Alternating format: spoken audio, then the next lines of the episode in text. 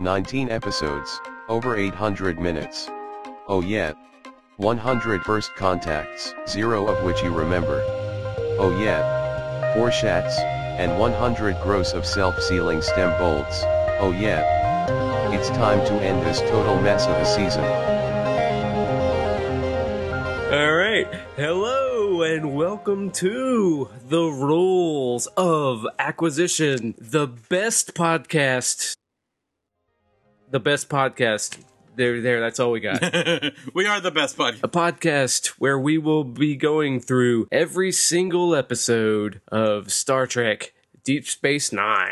And we've just gone through every single episode of the first season. And it has been fun, I think.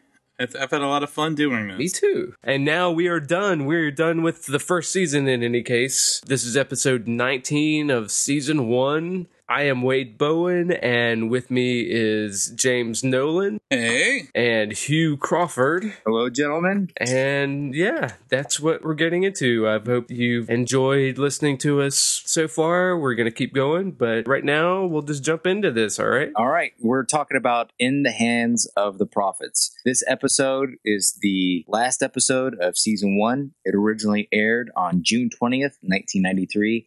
The IMDb description is as follows Vedic Wynn, a candidate in the race for the open Kai position, stirs up trouble on DS9 when she attempts to boycott Keiko's school for not teaching Bajoran religious beliefs. And boy, is that an understatement. yeah. The actress that plays Vedic Wynn was, we referred to her before as Nurse Ratchet. Her actual name is Louise Fletcher. I apologize for not remembering her name. Louise Fletcher. I met her in person once. yes. And she is, she comes on DS9 like right off the bat. The first scene, she pops up in Keiko's school. She wants to be the new space pope. Mhm. The old space pope is dead. Long live the space pope. I think everybody will remember that the Bajoran space pope died and then was reanimated on the Gamma Quadrant planet. Mm-hmm. Mhm. That's also a penal colony. Is that is that correct? It's technically a moon. Yeah. It's a moon, I believe. It's not a Oh, planet. it's a moon. That's right. yeah. But she gets to spend eternity hanging out with Jonathan Banks from Breaking Bad while they kill each other. Yeah. Which there are w- worse ways to There, go are, than there that. are worse ways to go. Yeah. Uh, He's so dreamy.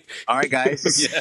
what did you guys think of this episode? I loved, loved, loved, loved this episode. I really liked this episode. tell me you hated it.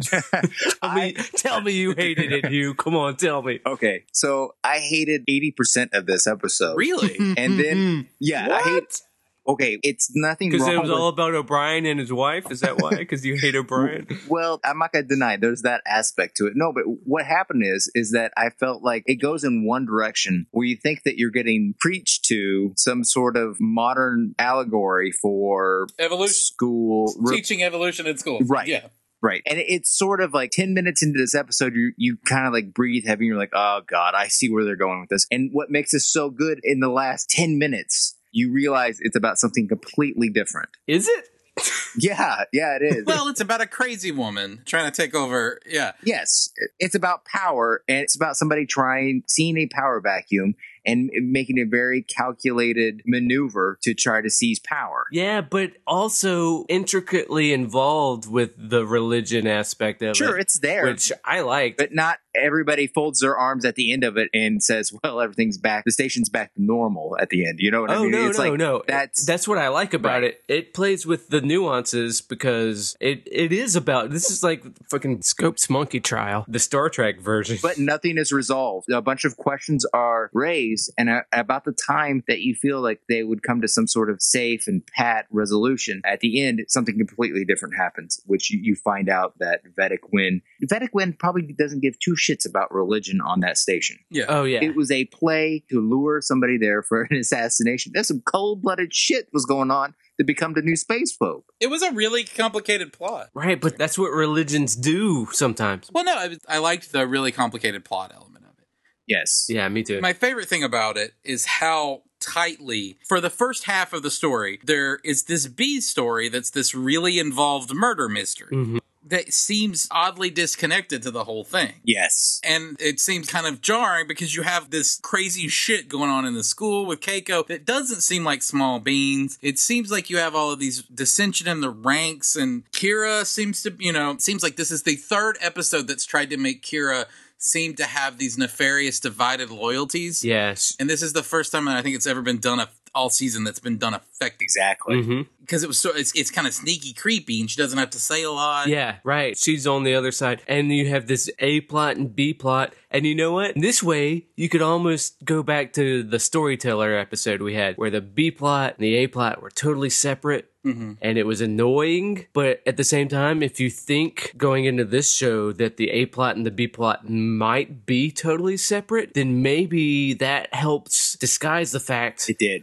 of what is actually going on Yeah. Yeah, I, I agree with that. the murder mystery is totally separate than there's religious stuff so you don't you don't lock them together that was, That was a strength. in that way this show is genius but it's not You're saying it's genius. I think that's just a happy accident. oh it, oh no i said it's it's almost genius but it's just a happy ass Oh, yeah, I definitely think it's just a happy accident. Look, we were so shitty at tying things together throughout this whole season. You didn't expect it here at the end, but here it is. Oh, I, I totally agree that they exactly yeah yeah they yeah called in a good writer for this episode, which is it was written by um, Robert Hewitt Wolf, who I think was one of the first sort of guys to come over from Next Generation. He's also the guy that I think just created out of whole cloth the Dominion. Oh, really? So I mean, we're talking about a, a writer, a young writer who gave a lot to the show over the course of of the of the series. Oh, And yeah. This is like the first thing he really wrote for it this season. So yeah, I think you have like this is where you start getting that phase of that young, hungry writers that are coming in with big ideas that are eager to take it away from Next Generation, so that you're not just doing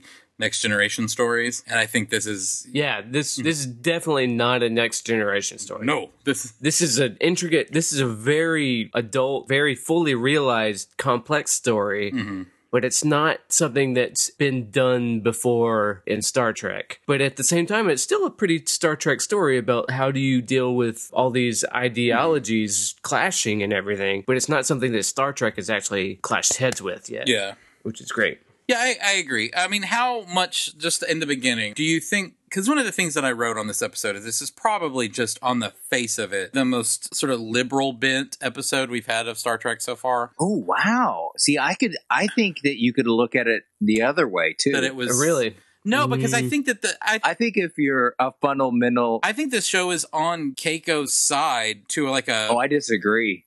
I mean, Nurse Ratchet is a crazy person who's like a, op- opposed to her. well what I think that it. She is. I think that it shows Keiko. But as- she's not entirely wrong when it. Eh, I'm not saying she's not totally wrong. Well, I think it does a good job of s- setting the scales where you do have Kai Wen on the one side, and then you have the people that believe Kai Wen, like Kira and everybody else, and then you have Keiko saying no. But I think the linchpin of this whole thing is Cisco, because I fucking agree with Cisco that it's not a disagreement between the religion and the order or whatever. Science and religion don't disagree. And he even sits down and tells Jake, no, don't say it's stupid. It perfectly makes sense, but they're coming from it from a different space. Right. Yeah, but you're still like concept that there would be. Even Cisco is like, you know, we're here to, to bridge this sort of partnership. But what he says to Kira is, I'm not going to put up with this bullshit. We're not going to have two schools, a Bajoran school and a non Bajoran school. Oh, yeah. We're not going to do this, and we're not going to compromise not just Federation principles, but just sort of general non Bajoran principles for the education of uh, specifically of the science classroom. Right, right.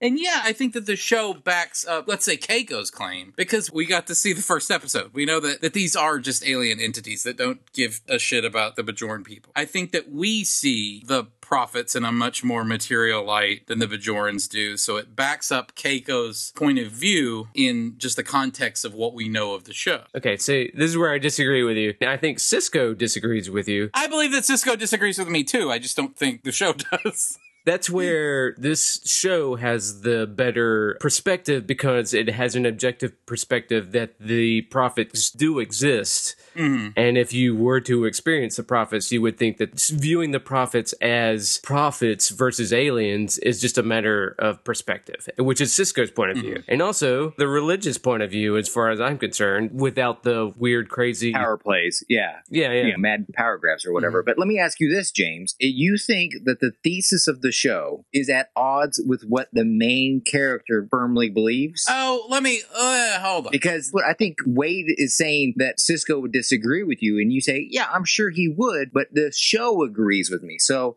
I Yeah, I'm just saying that I think that what he is doing is he is playing when he gave that speech to Jake. That was a call to tolerance, not necessarily a point of view. I totally disagree with you. I think you're totally wrong on that. Really? I think that as of right now, I think that Cisco believes that he encountered an alien race. Well, he did. Yeah, that has nothing to do with the perspective of whether they're the prophets or not. I also think that he would not tolerate, Yeah, how? and I don't think he at any point advocated that Keiko amend her teaching syllabus. no, To Because uh, he's- to appease a political point of view or a, a religious point of view, and I think it's because he doesn't doesn't see it that way either. Well, appeasing the religious point of view, that's the orthodox version of Mm-hmm. that religion, but you don't have to appease that religious point of view to have it in step with that religion, I think is his whole point. He's against fundamentalism into an orthodox degree to where you have to discount the objective facts and basis, but he's not against a people being religious and seeing things from a different perspective in their own philosophy. You're right, and I think that I'm I'm arguing at a disadvantage because we've all seen the whole show.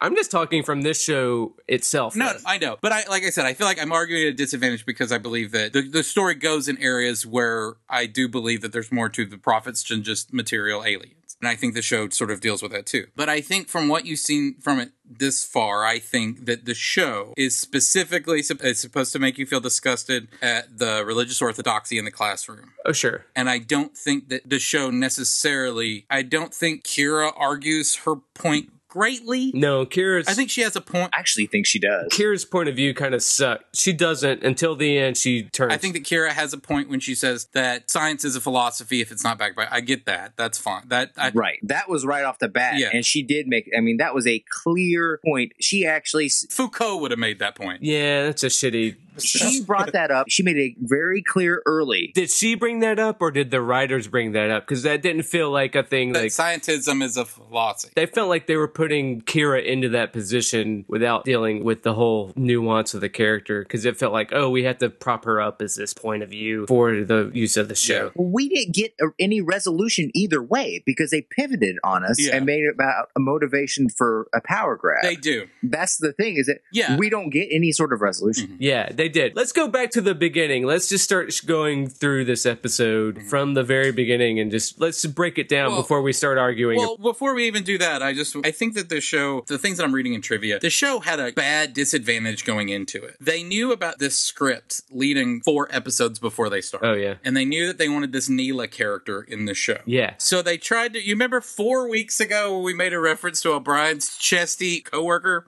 Oh, I was going to bring this up at the end of the episode because I noticed this as well. Well, she was a different actress, and she's they, she was supposed to be Neela, and they hated her and they fired her. I don't know why. uh huh. And so then the next step, was- you remember, like they showed that awkward scene. I said I even said last week that there was a scene between O'Brien and his coworker that had no fucking point in the episode. Yeah. Yeah, yeah. And that was why. It's so that you see Neela, the new actress of Neela, you see her face before this episode. Well, that was completely confusing. yeah. So the sexual tension between O'Brien and her had some root in other episodes. And I think the show was even doing a shell game and trying to make you think that maybe we're kind of sidelining Dax and putting her up in a Dax like position in the show. I don't know about the Dax like position, but I totally noticed his apprentice and that they had set that up. And Mm-hmm. I have things to say about that later, Okay. just in the context of show running and TV and whatnot, in this context of this show at this time. So going into this episode, they wanted Neela to be a much better established character than she ended up being. Very interesting. So it is kind Okay. of like out Because of we should left also mention that this is another episode where, at the minute 29 mark, Dax has her first line. field. yes. I think when I was watching this, I texted one of you guys and it said, was me. and said both. Dax has finally got a line in this episode. I think she was getting fired. Oh, I wrote down every Dax line in this episode, and I can probably tell them to you at, by the end of this podcast. it won't take long. I think she was clearly getting fired. Yeah, well, that's another thing I wrote down to talk about at the end of this. Yeah. Yeah. Bashir maybe too. Is Bashir even in this? I don't know if I can remember Bashir being in this. Bashir's in this episode. He has Oh. more to do. So he can talk about the goo. He's got to talk about the goo. yeah, his lines have more to do with his position than Dax's did. right. She Yeah, just she's spouts just- technobabble to Yeah, she's she's totally throwaway. His lines at least relate to him being a doctor. Yeah. There's no quark either, is there? Quark and Nodo have a great scene. Oh, the scene about the how the religious people of Bajor love the Dabo girls. That's right. That's why I want to start from the beginning and just go through this episode scene by Yeah. Oh, scene. Okay. Okay. Let's go. We start off talking with O'Brien and his wife, and his jump jaw stick. talking about the Jumja tree and the turtle penises, and it's full of vitamin C. That's really good for you. You should try Yes. it. Like a guy convincing a girl to take a shot to the face or something. that, I'm sorry I even said that because that's gross. But uh, it's good for your skin. I don't know. Uh, I, I sorry. do I'm so agree that sorry. the jump I'm jaw so sorry. stick is You used just as a dick. doubled down on the grossness. I know. I'm so sorry. I'm so sorry. I do believe that the jump jaw stick is supposed to be a dick metaphor in that scene. I honestly believe that, and I believe that that sh- that had a sexual chemistry between Keiko and O'Brien that you don't normally see between those two actors. Yeah, I only brought it up because you referred to it as a turtle penis. It was when Jake and Nog were getting him on the promenade, and then you walk away, and Keiko's giving O'Brien shit about Neela, and he's like, Mm-hmm. "Oh yeah, I love Neela," and then he's like, "Wait a minute, are you jealous?" And she's like, "I'm just fucking just with keeping you, you on your toes. It keeping you on your toes, O'Brien." Which then he says later on. he Mm-hmm. said, Stay on your toes, O'Brien. And people like to rat on Keiko as being a shrew and everything. I like this episode with her. yeah, I think Keiko's the she's best. great. They should fire Dax and put Keiko on the show. Yeah, right. so I like that scene. And then we go straight to Keiko h- in the school in the singularity and she gives the wormhole was discovered by Commander Cisco and Dax. The 1st reference of Dax in this whole episode gets credit for finding the wormhole. And then all the Bajoran kids are idiots and can't answer any questions, but only Jake can. Well, his dad did meet the face of God, so Yeah, but none of them can answer what is special about this wormhole. It's a stable wormhole. We all know that. yeah. I think maybe they had to pay the kids more if they gave them lines. Uh, that's probably right. So- And the wormhole is stable because of verterons, apparently. Awesome. If we're getting all nerd nerdy and Star Trek about it, but who cares? Verterons, yeah, that's a new one. So yeah, so she's like, we all agree that she comes off as full crazy, like Phyllis Schlafly type sort of crazy person. So You're talking about Vedic Win. Is that who you're talking about? Yeah. Well, who's who's Phyllis Schlafly? Phyllis Schlafly, crazy white wing woman from the seventies and eighties.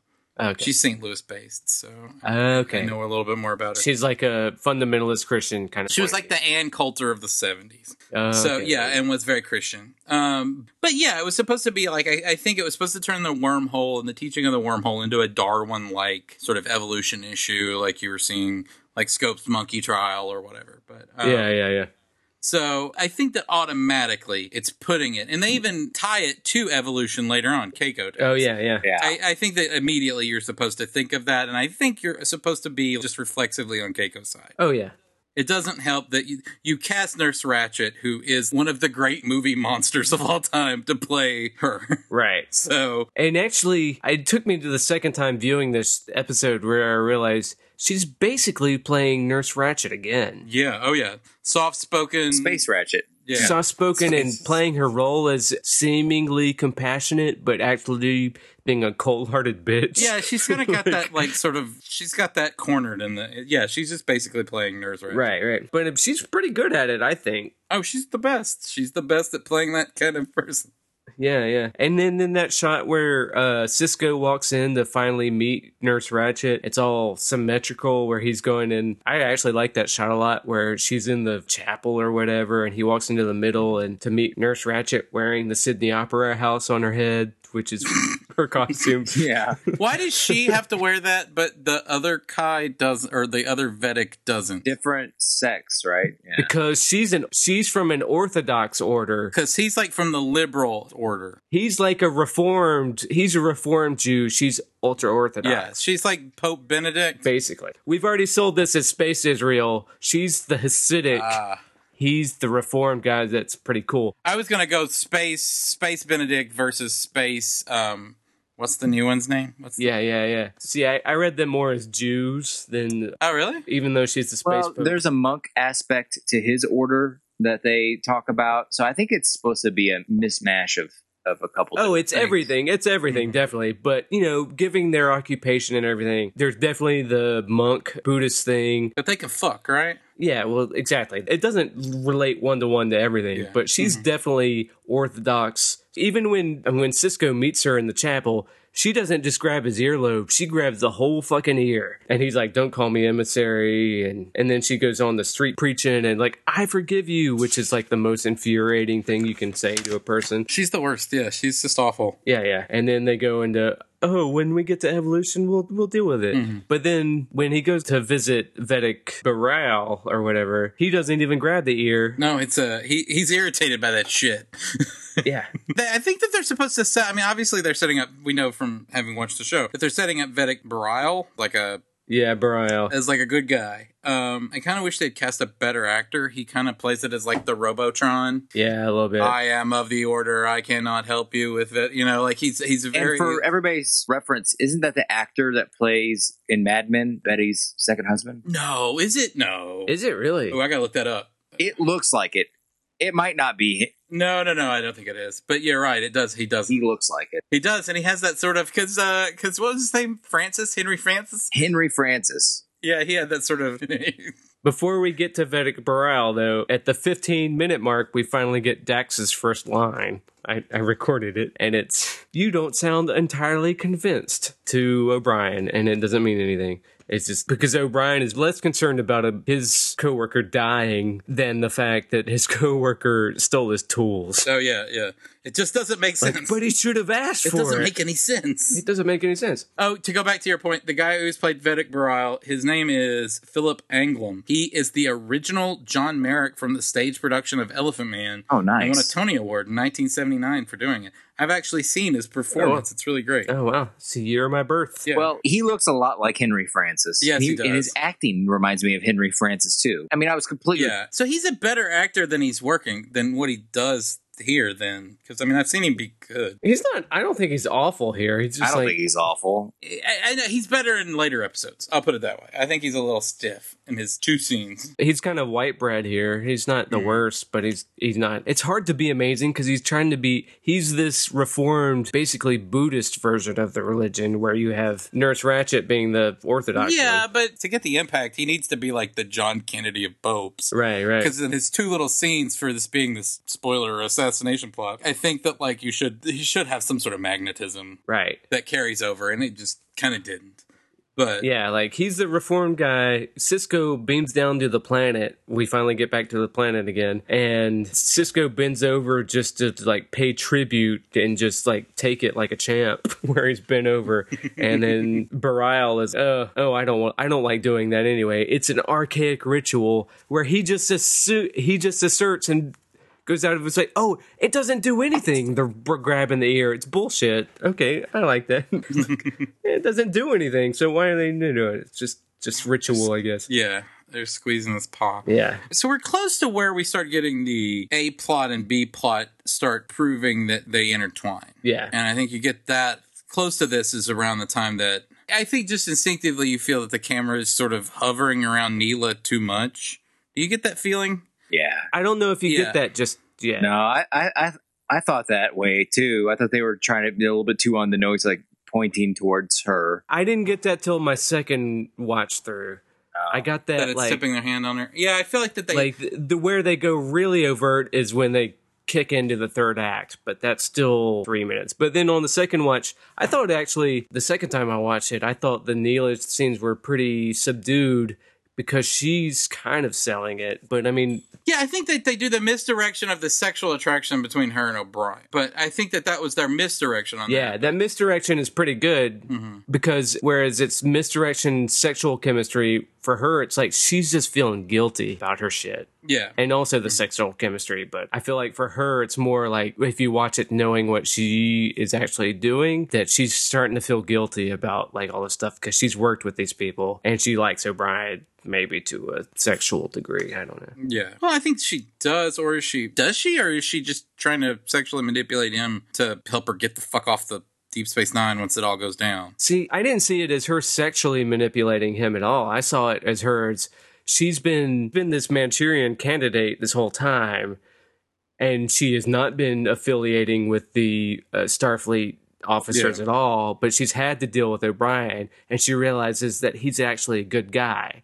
and she So- feels guilty about what she's been set up so to it's do real guilt. Yeah. and it's real guilt and she's like oh but you're you're a nice one and he sees it as that kind of niceness and aff- uh, uh, affinity gets construed for like you know romantic tensions and stuff and it's, he's not totally wrong when he's he realizes that it's kind of weird and he needs to back off watch out o'brien or what- to himself Yeah. but i read it mostly as her being like i've been disconnected from these people for so long and this guy's actually a great guy what am i doing So we move, I mean, to move it along a little bit, oh, the school explodes. So you get this great scene where Avery Brooks delivers this speech about the greatness of what they're trying to do there. And I really do think that, like, that was the part where I was like, yeah, like, they're salvaging the season after all of the sort of beachiness that I've Oh, had yeah. towards it. I feel like that that's where they, like, uh, obviously last week's episode was amazing, but it was like standalone Yeah. amazing. This was like, fuck, it. Yeah. like, we're, we're, we're here now. Yeah. Before you even get to the explosion, though, you have the Odo quark scene, Oh, yeah. which might be my favorite scene in this whole thing. Really? Yeah. Odo comes up. It's like, oh, you don't quark. These guys aren't any good for you. These are from an orthodox sect for Kai Wen. They're not any. Quark is like, oh, wait a minute. They're orthodox. I need twice as many Dabo girls because the orthodox people are the ones that are the most kinky and want the orthodox people Right. which goes back to, from my own personal thing. I live in New York now. I live in a community that's bordered by all these Hasidic Jews. The Orthodox Kai wins kind of the Hasidic Jews of this show, and it's a thing that I learned when I was doing that. Um, uh, easy, easy. when I was doing this physical theater show where I was naked and everything and grabbing people, and I had a, I learned this from a friend I was in the show with, and later a friend of mine that was a dominatrix. Uh, Nine times out of ten, when you go to a dungeon and there's a guy, somebody who either wants to be have a Cleveland steamer or either shit on somebody else, nine times out of ten in New York, they're Hasidic Jews. Fun fact for those of us in the Midwest that don't know anything. I suppose. Yeah, I Yeah. don't know. I, I don't. So when Quark is like, "Oh, they're Orthodox people. I need twice as many Dabba girls," that really rang true to me. Ah. Um, and it goes with the whole like, whenever time times there's a gay myth controversy and like a preacher thing, it's always like the Pentecostal guy that's Oh, having a yeah. Oh, gay yeah. right. prostitute. It's the most extreme guy. it's a pretty heavy trope that you know, like that religious people are all dirty, dirty shits. Yeah, and the more repressed they are, the more kind of kinky hangups they yeah. have. Where were we in this episode? Good question. Uh, we were past the explosion. We were talking about how it was an A plus Yeah. Cisco episode. Basically, Avery Brooks is knocking it out of the park. yeah. His speech there really saves this episode, or not just saves this episode, saves this season. So, and I think Oh it yeah, really. Gets, and before we get to that again, I'm going back to the Quark and Odo. We have the seventh rule of acquisition. Oh yeah. That's right. Keep your ears open. Odo is like, you're shady, and, and Quark's like, I'm not that shady. And then Odo's like, but your friends are. I mean, and then Quark is like, yeah, but I'd gladly sell you my murderer friends for profit. And he's like, yeah, I know that. Just keep your ears open. yes, that's the seventh rule of acquisition, which I guess is just as simple as keep your ears open. Right. Then we move on. Sorry. And then the school blows Yeah, up. so the school blows up. So I've said this speech. I think that it that it sort of saves the season. Do you guys agree with that? I think that that scene is, it puts like a sort of a mission statement on the show. Oh, yeah. in a way that I don't think we've seen since the first episode. About that it is about this sort of the conflict between the, the Federation and, and like why they're doing it and sort of what he felt like. I think that the show leads you to believe that that is finally Kira's Right. buy-in. I, I think you're right. That she's been sort of dangling on a thread, but that's her buy-in. The whole show finally has an arc. Yeah. Oh, I think it gets to the heart of what James was saying at the beginning of this episode of our podcast, which is that the show wanted us to believe that Keiko was the correct one. And what Cisco's speech does, it gives perspective of what the Federation is trying to achieve there. Now, it shows that the Federation has a larger perspective, and the religious people are the ones with the actual, the narrow view Yeah. only being able to see from where they're coming from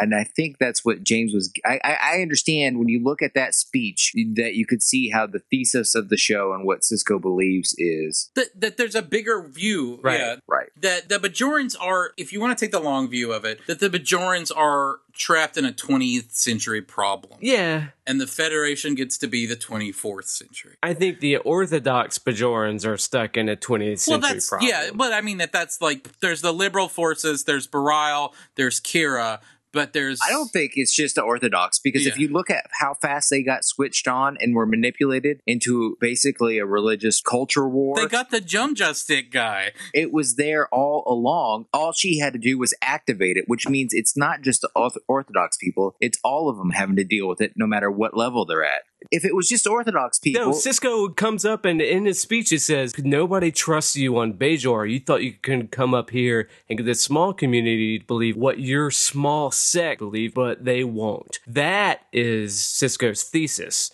Not that everybody's going to believe what you believe. It's that you are coming up here because you're weak and trying to latch on to these people. I think we're saying the same thing, just different ways. What I'm, I think, yes, of course, you're right. And then he has that whole speech with Jake when his son comes up earlier and says, Oh man, these Bajorans are full of shit. He's quick to shut his son down and say, Stop doing that. Because if you believe that, Right. you're destroying everything we're trying to do here. Right.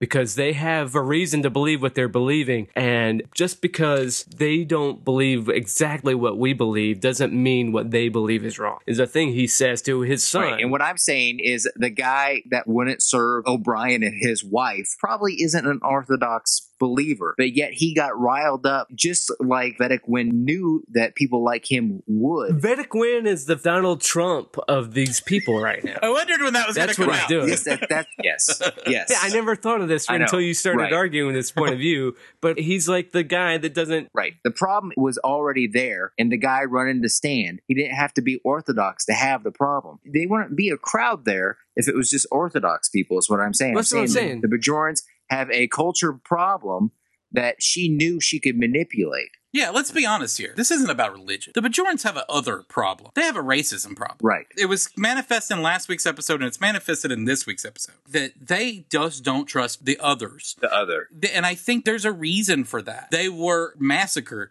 They were enslaved. They held together by nationalism and by rigid bonds of community that was sort of propped up by religion, by their nat- natural religion, but just they're a Bajoran's first sort of culture. Right. And they've been thrown in a world that doesn't, that's Roddenberry's Idic, that doesn't appreciate nationalism or anything like that. Actually, another another theme of this whole episode is that religion is politics, and that's probably a theme of this whole season, carrying on the Kai Wynn Yes. stuff. Yeah, yeah, I agree with that. Even when Cisco goes to talk to Vedic Barile, another thing that prophets taught you is how to be political. He just basically said, I don't have the juice to take her on yet. Right, right. And then that's proven at the end when they do show that this whole thing was a mechanism by Vedic Nurse Ratchet. Wynn. Vedic Wynn.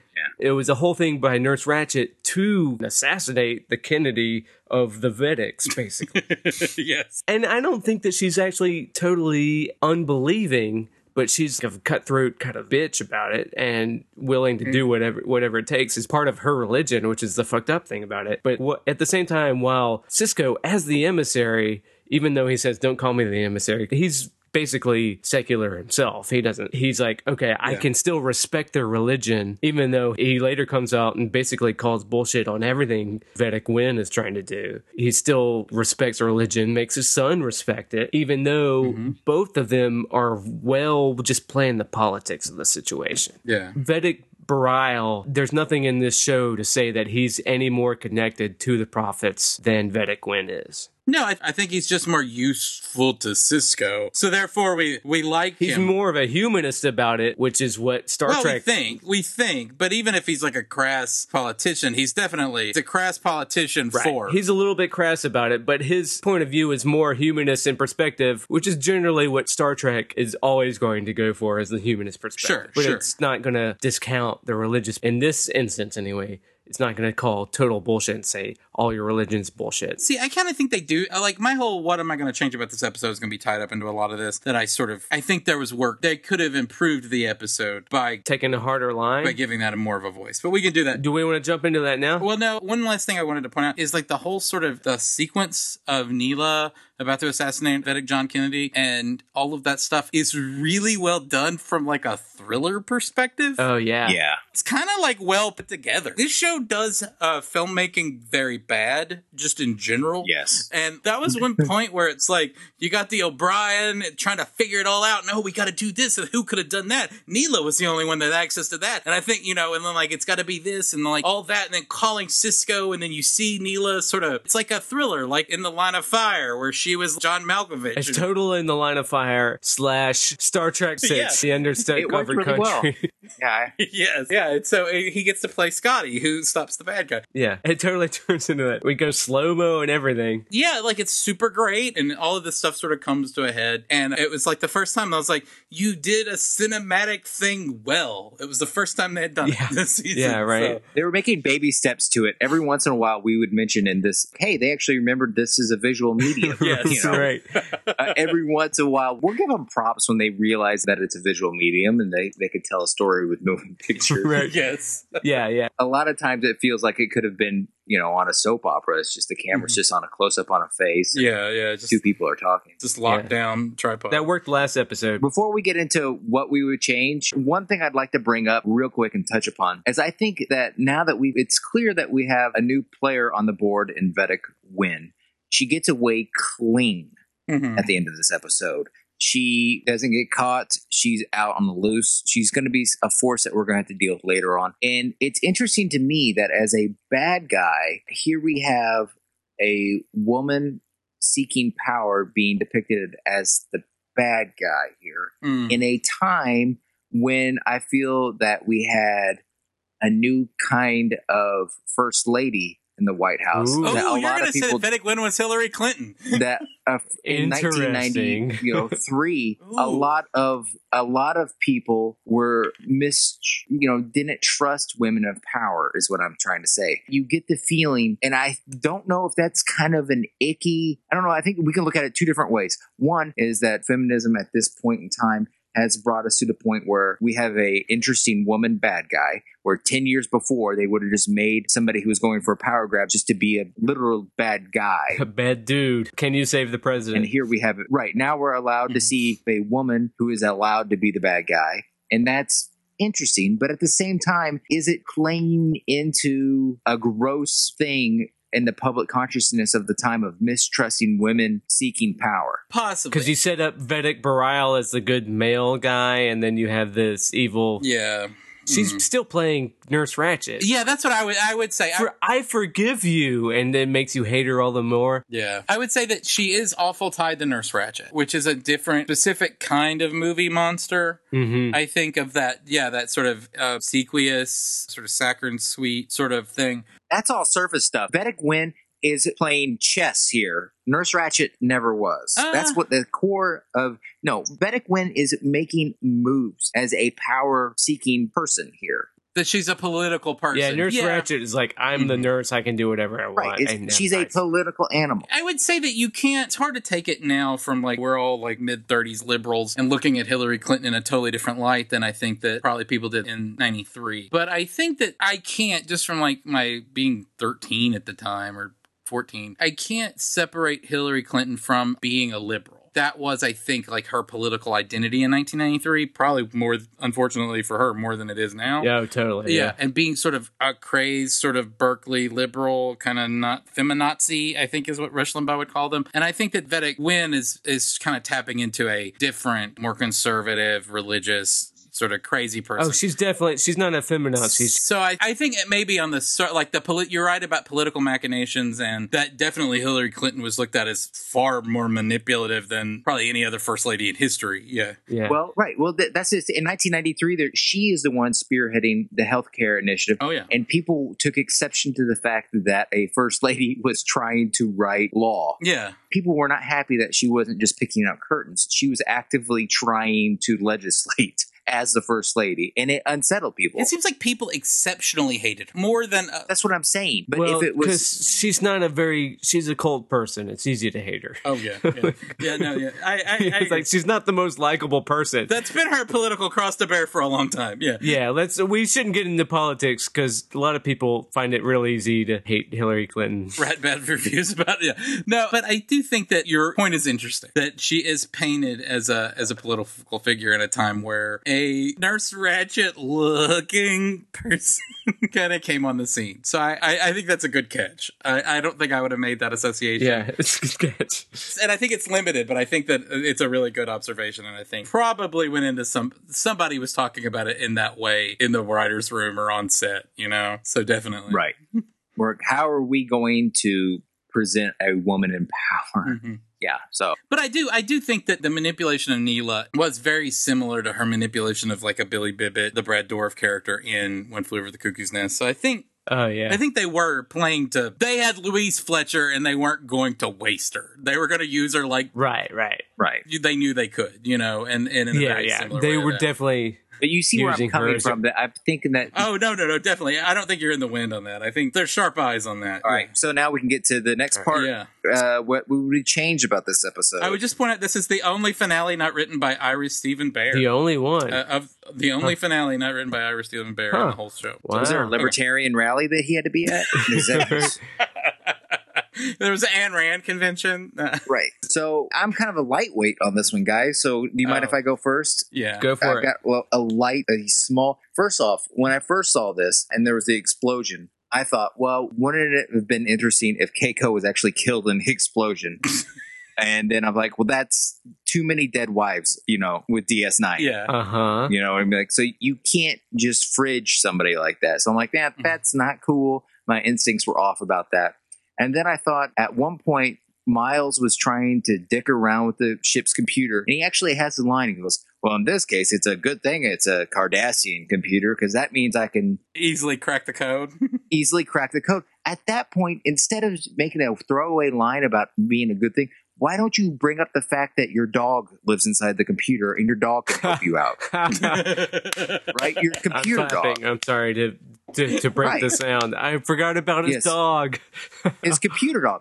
That's a perfect time to call back to computer dog Yes, and just be like, Go fetch, boy. Fetch. yeah, I can't, I can't encrypt, decrypt this fast enough. It's a good thing computer dog is on the job. And then, and then you're like, oh, I'm watching a show where some cool shit still happens. and how they would do that now is that they would just have a really extended previously on Deep Space Nine, and they would have the sequence like where where he talks about saving the dog on the hard drive, and that would be that. But that would be all of the real world building you would have to do. Yeah, yeah. Yeah, the previous ones. You know, because I think like Game of Thrones does that shit all the time, where they call back something from like one episode two seasons ago, Right. and they they only explain it by tacking on an extra weird scene in the before previously on Game of Thrones. Yeah. So, That's all you need. They know that now, Yeah. but I think back then they would have been like, "Well, I don't know. Are we expecting people to remember something they saw three weeks ago?" So I think that was more like old bad there's television. no Wikipedia somebody could just run to. What the fuck was O'Brien talking Right, about computer right. dog for? yeah, yeah. Where'd this fucking dog come You from? couldn't be certain that Alan Sepinwall would write that in his review next as soon as the episode was over, and that everyone would read on Twitter. so I mean, yeah, you're Right, It's the right. same thing. All right, is that all of yours? That's all I got. I'm a lightweight this year, this week. Okay. what would you do, James? My biggest issue is the whole stuff that we all that we debated on pretty furiously at the beginning of this podcast is how much would all of that be more interesting if Vedic Wynn wasn't a comical supervillain? What if she had a point?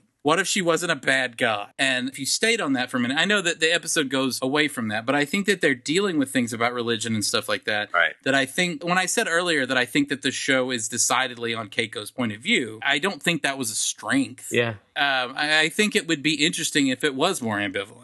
See. And so that I think that by the time that you see her, okay, I'm sorry. I mean, she's great in the show, but casting Louise Fletcher, who everyone knows for playing one very specific, very unctuous role, and then in the scene that she has with Cisco early on, she's a bad egg. Yeah. she's a bad actor. She's acting in bad faith, and you know that basically from that scene on. And it would be really nice if if there was more of an engaging thing. And I think specifically since you have that scene where Kira is on her side. yeah. But Kira has looked at all of the Pope options and she's backing Win. Well, that says something about Kira and it says something about Win. And I don't think the show uses that strongly enough because we know Karen. Right. We, we know she's not we know she's not a fanatic and we know she's not crazy. Yeah. So she arrived at that decision by some sort of logical process and see that unfold. And then maybe the vi- I was thinking that if you were going to try and have this conversation about the religious issues, it would be much more interesting if everybody was a good faith player. And I know that that's how they treat it from this point on, for the most part.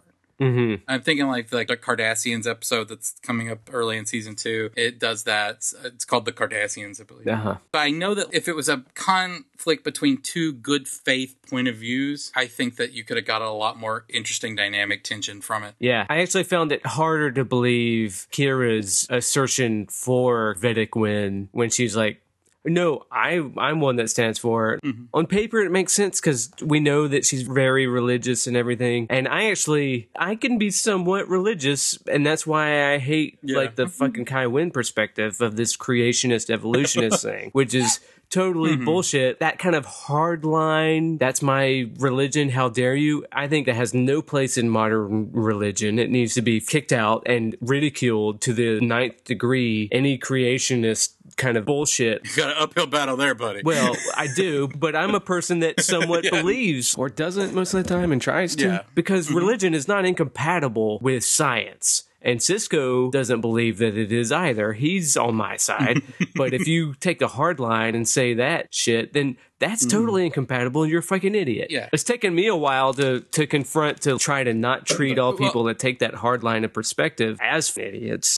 But whatever. and I think in the show perspective, it makes Kira look kind of dumb. It does. It does actually. Mm-hmm. sh- and by the end of it, she she sticks up for Cisco and it's like, you know, when you were giving that speech about how we're not all the devil, I was there. and he's like, yeah, I know you were there. You were standing next right beside me, you dummy. Yeah. But no, she's saying I was there with you because I believe in what you said. And you know what? Actually, I buy that for her. She is pretty Yeah. religious and settled, and like you know what. But she's not dumb. She's not a dummy. She'll realize when somebody's speaking truth and that they're not an idiot about Yeah. facing facts and stuff, and that it's not incompatible with their beliefs.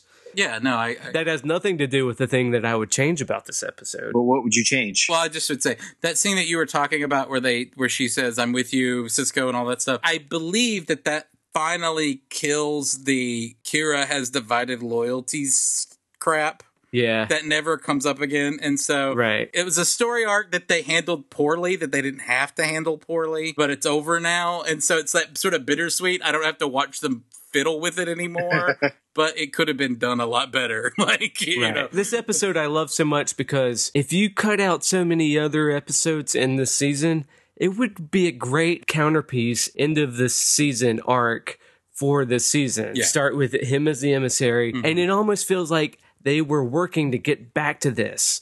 they did, and, and from everything I read with Michael Pillar. We're talking about Deep Space Nine as the predecessor to these Golden Age where they have these beautiful arcs of seasons. This is actually a pretty good ending to it. and Michael Pillar really he talked about it as like this sort of all hands on deck working to sort of justify what the hell the show was. Yeah. And I think that that was the I think that they knew that and they put all they put their they put their shoulder Right. into making that what you just said manifest. So because they have Neela. They kind of ham fist Neela. They've thrown her into these few seasons, and we haven't actually had Ronald D. Moore come on yet. But she's kind of a proto Cylon. They're too ham fisted. They don't know how to do a full season where she's the evil person lurking that we've known. it would have been much more satisfying if we liked her as a character throughout the, the whole Yeah. series or whatever. We barely saw Dax in this episode. Right. My whole thing is maybe they were worried. Maybe at this time they can only keep people on if they're the stars. They probably want to get rid of Dax at this point, but she's like, you can't fire me. I'm on the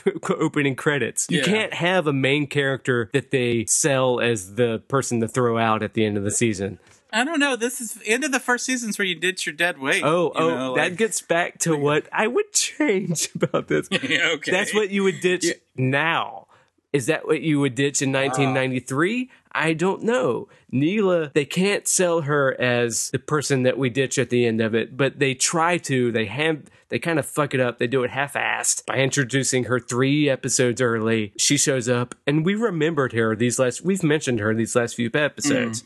and then they bring her in as the turncoat. And then they unfortunately recast her for like no fucking reason. I don't understand. I don't. Yeah, in a modern TV show, she would have been here since the beginning, lurking. About two thirds of the season, she would have shown up as a real character after we saw her in the background. After three thirds of the, she would be a big main character, and then by the finale would be when she turncoats. Agreed. Yeah. But what I would change about this episode is I would kill Dax. Wow. I would pull a full Whedon on this season. Pull a full Joss Whedon. If you watch Joss Whedon shows, he introduces characters that you learn to love. We've not exactly loved Dax this whole season. Some people love Dax. You introduce her at the beginning as a main star of the cast, a main star of the show, and then you kill her because your audience is invested. That's Joss Whedon's MO. He does it in all his TV shows. He kills one of your favorite characters, does it in all his movies. My favorite character from Buffy is uh, the one they killed in the last season. But anyway, Yeah. Well, arguably, I think he really screwed up his owning a, for- a multi-million dollar fortune by killing the Alan Tudyk character in Firefly in the movie Fire Oh, in yeah. the Serenity Yeah, yeah. movie because Netflix would totally be paying him millions of dollars to produce season two of Firefly right now. Right, right, But right. no one wants to deal. No one wants to buy it with those dead fuckers. that's what he does. Yeah. Part of me would say Josh Whedon would have killed Kira, especially after the episode Kira had last week. Yeah, Like, but he hear just- Mm-hmm. me out. Dax has like three lines in this whole show. I can read them to you. I wrote them down because I had time to do that while they were Okay. being spoken. The first line she says is 15 minutes in. You don't sound entirely convinced to O'Brien about the guy stealing his tools. And then 20 minutes later, that's 15 minutes into the show. Second line she gets is 37 minutes in is Benjamin, we have an incoming transmission from Vedic Boreal. He's on board a Bajoran transport. Second line had nothing to do with anything. And then third line is O'Brien's pissed off. Uh, we have an ANA file. Oh, and then she says, oh, that file is protected by a, a series of encryptions. I'll run an adaptive uh, program beginning decryption now third line of Dax. Doesn't mean anything. Yeah, and then she says, "Go ahead. Uh, didn't you repair Unit Two two days ago? Uh, nothing else." And then she says something. Uh, the s- detectors se- appear to be functioning, Chief. And then she doesn't do anything. So she's worthless in this whole episode. Though she does get credit at the beginning of the episode for discovering the wormhole. So you kill her off in sh- the school explosion. She's wandering in to investigate. You kill her off, and then you get your audience kind of feeling sad for you. And then you get to recast that part. You you sell the worm inside of her to somebody else, and you get a better actor. Everybody wins. But then I went and I got this. I like that, but the only problem with your theory there is that people would care that she's dead. Yeah. Because Yeah. they've handled her so poorly all season. Yeah, That's what I'm I- saying. I'm just taking it from a modern perspective because Joss Whedon does that all the time. People still love him. I don't know, man. Yeah, yeah, I think he would have killed a bigger name. And I think he was a little bit more of a sure hand. Like right now, Mike Michael Pillar it, didn't know Joss Whedon yet. No. And we know he never he never really becomes one. No, I But if agree. they killed her in this first season, she would have been like a big thing, and people would still be Hmm. talking about it. All that I'm thinking in my head, they would have needed one more episode. They would have needed an ep- another Dax centric That's episode. probably right. Because I mean, no one's. When's the last time anybody? When's the last thing Dax done of any importance whatsoever? No, but we hate her, but people actually loved her for some reason. Well, she gets great later on. She's I just love her later mistreated on. this- She gets great once she she does so. that scene where she fucks. Once that scene where she fights and fucks redacted. fucking holodeck. Spoiler. Uh, uh, no, come on now. That's awesome. There are people. That's good stuff. no, she's definitely just better lost later on. So, I mean, that's what I would do, but you know what? Maybe it's better that she gets saved to do some better work. Because even she probably Yeah. felt like she was getting fired after this. She had like three lines this whole episode, this whole season. I think you said when we were texting back and forth, she was waiting to get fired, right? I think she is. I think she's waiting to get fired.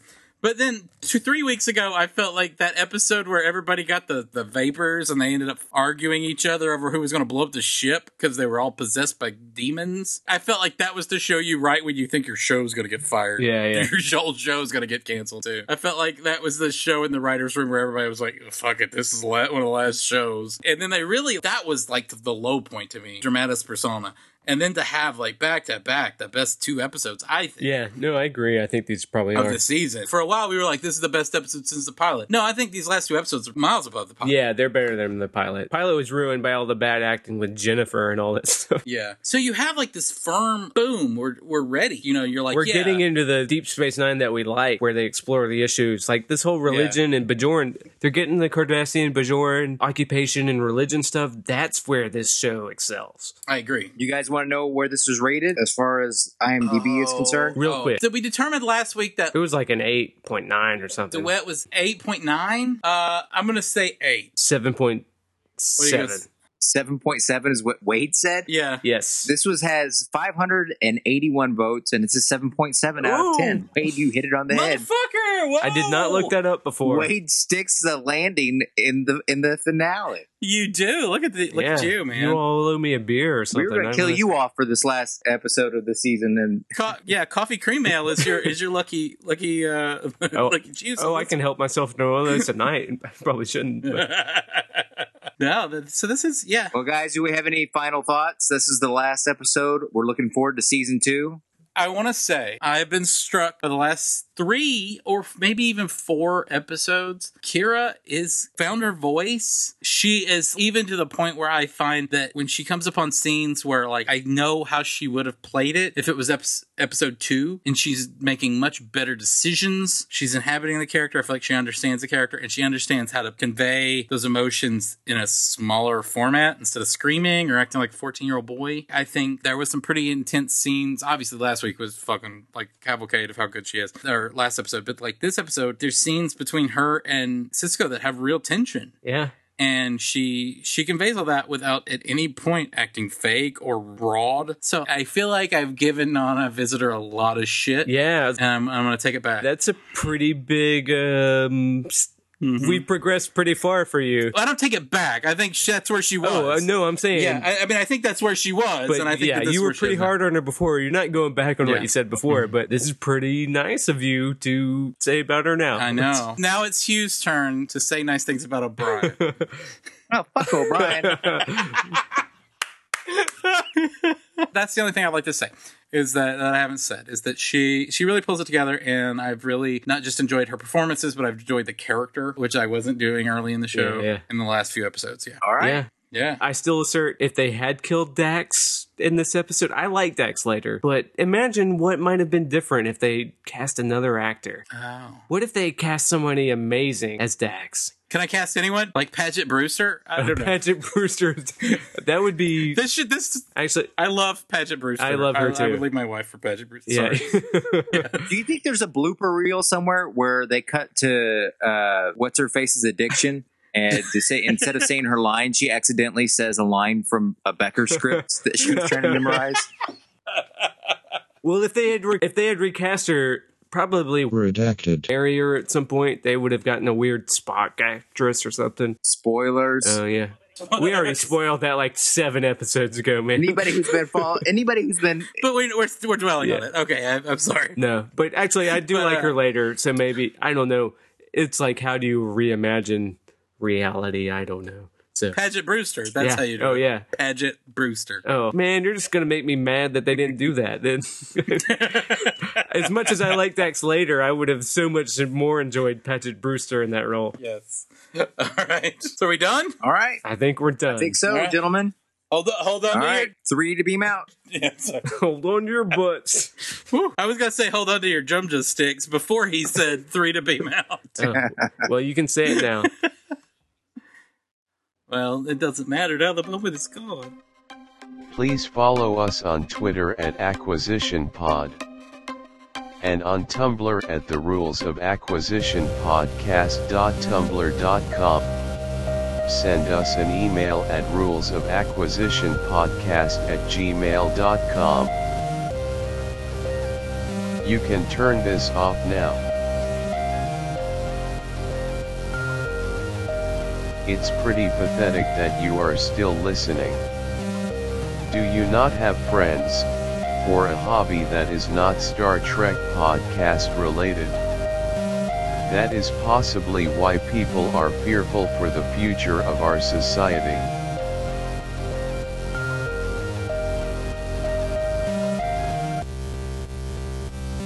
We believe in you.